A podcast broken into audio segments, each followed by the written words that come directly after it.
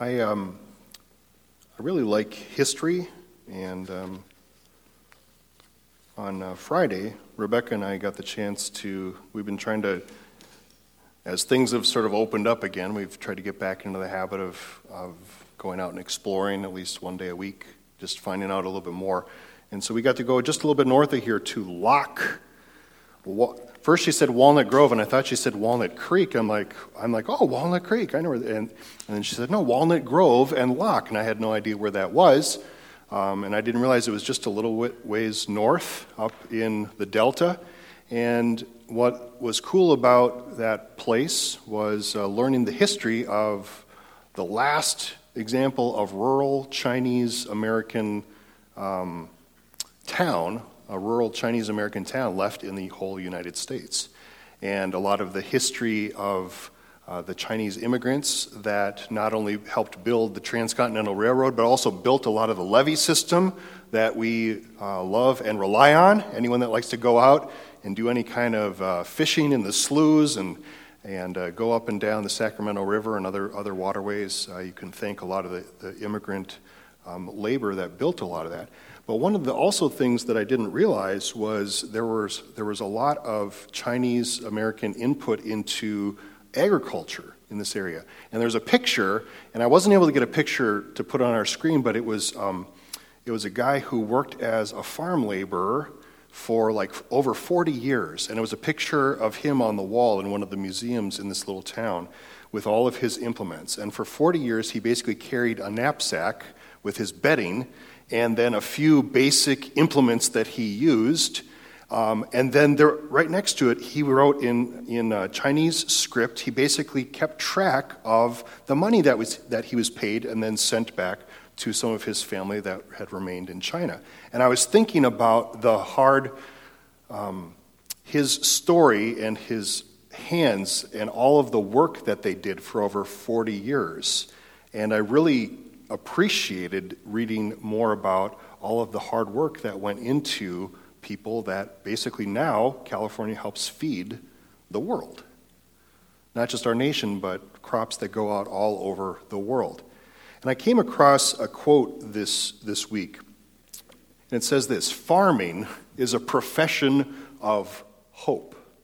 Absolutely. and it's now confirmed by Ray. It is a profession of hope.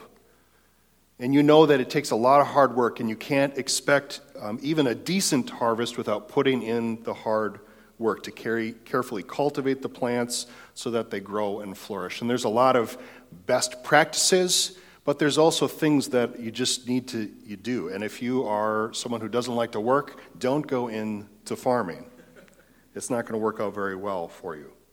It takes hard work, but even if you work your hardest, sometimes there are still things that are out of your control. Sometimes we say, um, Who is the one that grants the, grants the rains? God. You can do everything right, and if the rains don't come, nothing happens. God is still in the midst of this whole process. And as we've been working through um, the beginning part of the story of Ruth, we've been going kind of verse by verse, chapter by chapter, we see this kind of play out in the unfolding story. And there's three main players. We have Ruth, we have her mother-in-law Naomi, and now we have this guy that was introduced in the story last week, Boaz, who is one of their far distant family relatives who is uh, shows up in chapter 2. One of the things that we're going to find as we continue in chapter 2, and it's a story of farming, but it's actually far more than a story of farming. It's actually a story of relationships. And in the actions and attitudes that we see today and also that we're going to explore more next week, we'll see this in, in Ruth and in Boaz a lot. That the attitudes that they have in their heart, that God has actually been growing and cultivating within them, come through in their actions. And in the process, because of who they are inside, it actually helps them build relationships that will stand the test of time, that will become stronger. When we invest in relationships, whether it's our relationship with God first and with the people around us, the people that are closest to us, the people that we love, and the people that we like. It is both hope that is involved and hard work. It's the hope that God is first and foremost involved in the midst, that He does want to see us grow and flourish, and that includes in our relationships. But it also requires hard work. Anyone that has engaged in any kind of long term relationship, whether that's a spouse or the relationship that you have with children or grandchildren or other family members or close friends, it requires hard work to build a strong relationship that will last, one that will see through the tests and challenges that will come.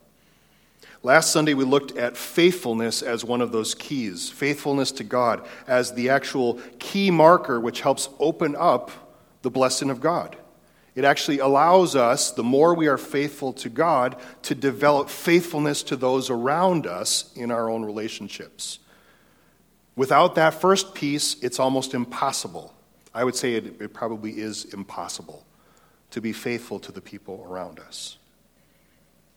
So I want to read the, the rest of chapter 2 this morning. Uh, we read the first half last week. I'll read the second half this week, verses 13 through 23. Let me read the story for us. And by the way, remember, Boaz and Ruth have had their first encounter, and Boaz has taken some surprising actions, and Ruth is a little bit overwhelmed at how he is responding so positively. Verse 13 Ruth replies, I hope I continue to please you, sir. You have comforted me by speaking so kindly to me, even though I am not one of your workers. At mealtime, Boaz called to her, Come over here and help yourself to some food. You can dip your bread in the sour wine. So she sat with his harvesters, and Boaz gave her some roasted grain to eat. She ate all she wanted and still had some left over. When Ruth went back to work again, Boaz ordered his young men Let her gather grain right among the sheaves without stopping her. Now, this was totally unusual. This would not have happened normally. And then pull out some heads of barley from the bundles and drop them on purpose for her. Mmm. This guy's uh, clearly a little interested. Let her pick them up and don't give her a hard time. So Ruth gathered barley there all day. And when she beat out the grain that evening, it filled an entire basket. My Bible has a little note at the bottom. It says it was about an, an ephah which is 20 quarts of grain. That's the equivalent of like half a month's wages. So that was all in one day, quite a bit. Uh, ephah or ephah, something like that. Your Bible might even have that word in there. Yeah, it's like a unit of measurement. And it says she carried it back into town and showed it to her mother in law. Ruth also gave her the roasted grain that was left over from her meal. Where did you gather all this grain today? Naomi asked. Where did you work? May the Lord bless the one who helped you. So Ruth told her mother in law about the man in whose field she had worked. She said, The man I worked with today is named Boaz. May the Lord bless him, Naomi told her daughter in law. He is showing his kindness to us as well as to your dead husband Remember, Ruth's husband had, had uh, died in Moab. That man is one of our closest relatives, one of our family redeemers. Then Ruth said, What's more, Boaz even told me to come back and stay with his harvesters until the entire harvest is completed. I read that verse and I was thinking about that guy whose picture I saw on Friday, just hard at work, using his hands to harvest what had been planted. Verse 22 Good, Naomi exclaimed. Do as he said, my daughter. Stay with his young women right through the whole harvest. You might be harassed in other fields, but you'll be safe with him. So Ruth worked alongside the women in Boaz's fields and gathered grain with them until the end of the barley harvest. Then she continued working with them through the wheat harvest in early summer, and all the while she lived with her mother in law.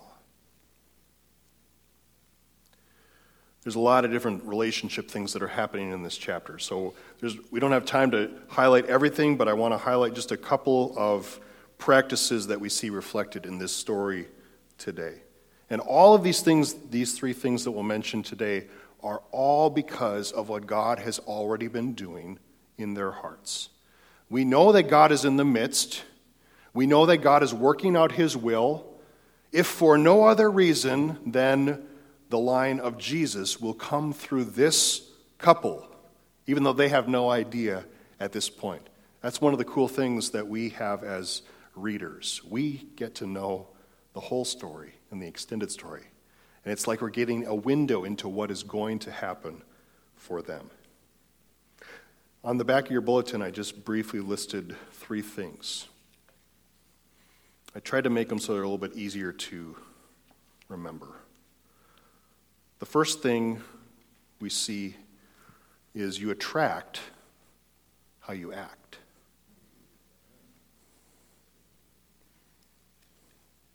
Another way to phrase that, or uh, if you want the sort of attitude that goes behind that, I put that in parentheses. Character seeks character. We might want to put a little asterisk. Biblical character seeks character. Because you can insert a whole lot of things about there are other kinds of character. Sometimes characters seek other characters. But in this case, we're, we're really trying to highlight how biblical character, founded on what God is doing in their hearts, actually helps to seek out other people of character. You reap what you sow. There's all these sorts of phrases like that. I landed on this particular phrase because of um, a book. In 1903, James Allen wrote a classic book called As a Man Thinketh. It's kind of a really old book. It, it, it uses a lot of older language, and he wrote this book um, because of a Bible verse that he read. And in his book, he wrote, we do not attract what we want, but what we are. We do not attract what we want, but what we are. And he wrote this after reading Proverbs and meditating on Proverbs 23. In the King James uh, Version, it says, this verse says, For as he thinketh, for as a person thinketh in his heart, so is he. We often connect to people because of what is cultivated inside of us. Our character seeks or sees similar or even complementary characteristics in other people. The wise 1990s sage of wisdom, Paula Abdul, had a different take in her song Opposites Attract. And while that can be true, it doesn't always work out in quite that way. There has to be some sort of meshing or when we're forming relationships with people, there's something that helps us click with other people, some sort of common ground or connected bonds that we have with other people. For people of faith, this often beca- comes through what we have growing in our heart. Now, Ruth, up to this point, has we don't know a whole lot about what's going on in her. We do know that if she followed the path of her mother in law, who at this point, all we know of, of Naomi before the end of, cha- of, the chapter is that she has become bitter because of all of the, heart, the heartache and the hardship that she has experienced. And Ruth could have gone down that same path, but for some reason she hasn't up to this point. Instead, we get to see her heart, the character that God is cultivating in her through his ongoing presence in her life. If, as you think through Ruth so far, what are some of the character traits that you would identify in her up to this point? There's a whole host of things that we could list. Faithful, hardworking, grateful, humble kindness, teachable.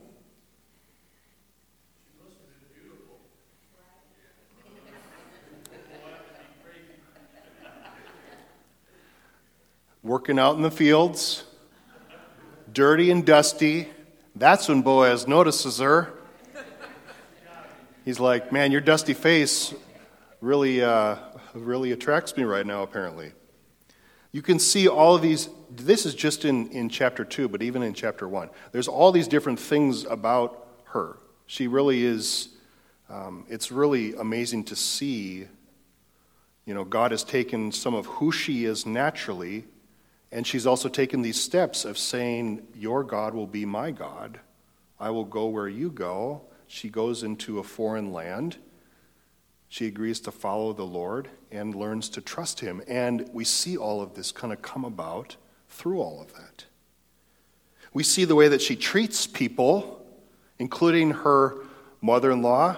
She has far more patience than I think I would have in certain situations. And all of this helps us kind of really understand the depth of her heart. And it's all possible because God is in the midst working out his divine will and purpose in and through her life. We'd probably say today that she is a, she's a good example in the Bible that just demonstrates kind of a pure goodness in her. She's probably a lot more complex than what we read or are able to see in just these few words. And the God that Ruth has come to trust leads her into the path of a man with similar qualities, similar faith and character. Boaz, a godly man, he, says he's wealthy and influential. We learned last week, just in how he interacted with people, that he's a man of faith who actually can see beyond what he has received and see the needs of those around him. He has similar qualities of trust and concern for others and goodness. All of this to say that in both Ruth and Boaz, God is working and acting primarily through people.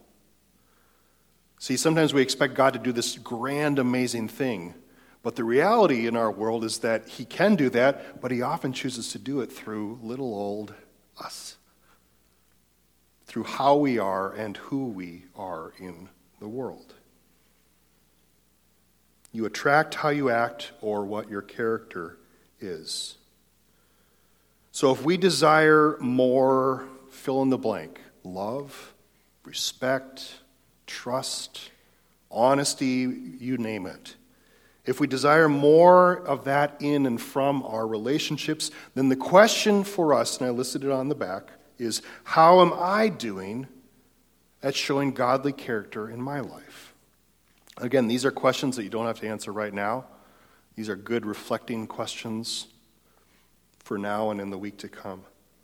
How am I doing at showing godly character in my life?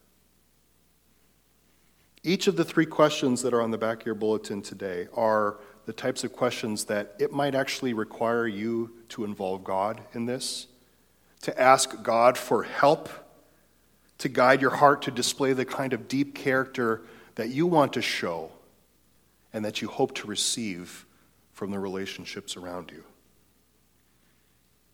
So that's the first one. You attract how you act, or I like character seeks character.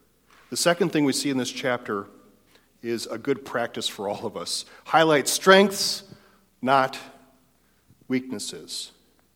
It doesn't deny that everyone has weaknesses, we all have it. But what we see here is taking the tactic of highlighting strength. That's a good, it's just a good life principle, anyways, to highlight the strengths of those around us instead of the weaknesses. We see it in the interaction between Boaz and Ruth. In verse 10, it says that Ruth is a foreigner. She's actually surprised that Boaz acts this way towards her, shows her this kind of kindness. She's well aware that she does not fit in and that for most of the Israelites that she would interact with, they would look down on her with great disdain because of who she was. They didn't yet know or have a chance to know her heart. To be a foreigner at this time in Israel is a source of weakness and hardship. Yet Boaz, a man of standing, it says, doesn't seem to let that bother him at all. He actually does the exact opposite of what most people would have done. He compliments her character instead of criticizing her circumstances. When he first sees her, even if he's attracted to her, he, she is a poor widow, a foreigner, and she's dusty and dirty from working hard. So she might have been attractive, but she probably certainly didn't look it at that particular moment. And he sees past it all. Somehow, God has given him the ability to actually see who she really is deep down. And he sees it because of who she is and how she is acting, the characteristics that she is displaying. How does Boaz do some of this towards her? He shows her simple courtesy. He does this not out of obligation, but out of who he knows she is. And he comes to realize oh, she's actually a long lost member of my extended family. So even though he may have grown up culturally attuned to not like Moabites, God is now doing a new thing in his midst. And he says, Okay, I will extend kindness to her. He acts in kind ways. He's thoughtful and he desires to make her life easier and not harder. He actually goes above and beyond what God has instituted in his law. We talked about this before the whole idea of gleaning, that the very corners of fields were left unharvested so that the poor, the widows, and, and others could actually come to the corners of fields and gather grain so that they could survive. He goes way above and beyond in this case. He tells his people, drop some grain behind you so that it's even easier for her to pick it up. Often it is the smallest things that are actually the biggest things in revealing someone's character. This shows up between Boaz and Ruth. I, I think what, how, what I would call is what they have is mutual respect for one another. It's probably the single most important quality behind their faith in God. This mutual respect that they have, because that's the foundation for this relationship that God is building between them. Respect builds relational bonds. Respect is that biblical attitude or trait that actually allows all of the other seeds in your relationships to grow.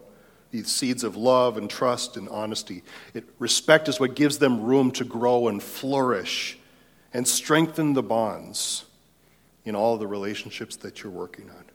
So, the question for this practice is the second one that's at the bottom. How can I focus on the strengths of others? If you desire to build stronger relationships in your life or to work on existing ones, how are you doing at highlighting the strengths of others?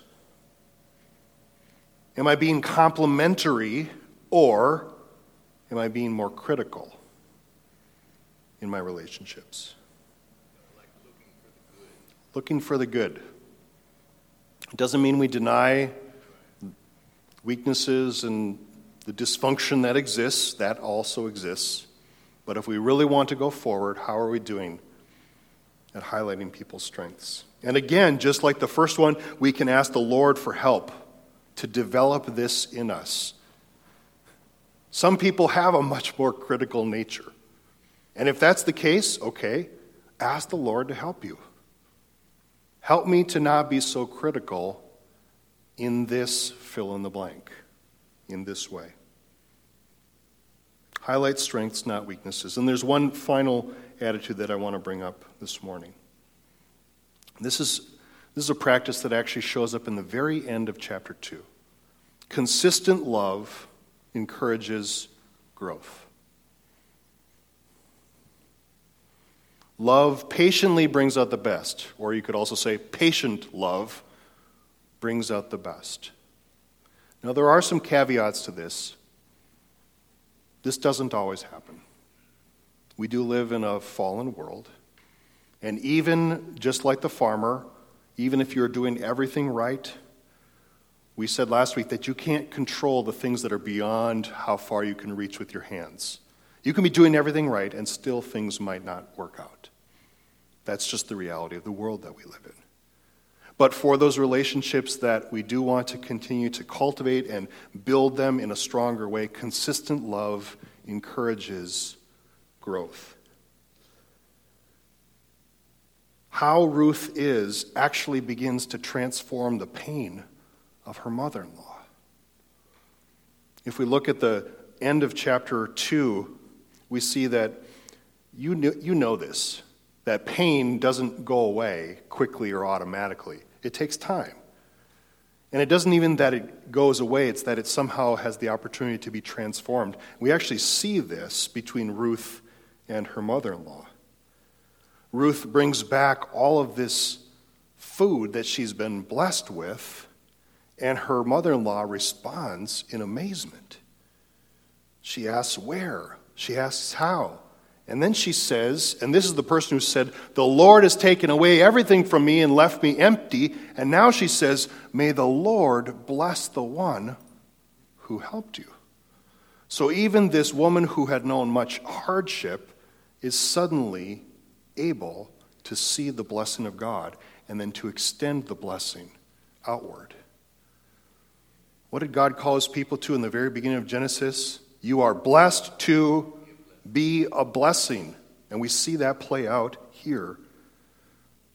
Ruth, I don't know how many years have gone by by now or how much time has passed. But Ruth has been able to show consistent love towards her mother in law through all of the negativity and bitterness that she experienced. She kept on loving her. Her loving patience works to bring out the best and makes an impact. And so, again, I ask that same kind of question to us today. How am I doing to show love in a consistent way? If we want relationships that are built to last, it can't just be a one time deal. It can't be on that first day of a wedding that the one person says, I love you, and I'll let you know if anything changes.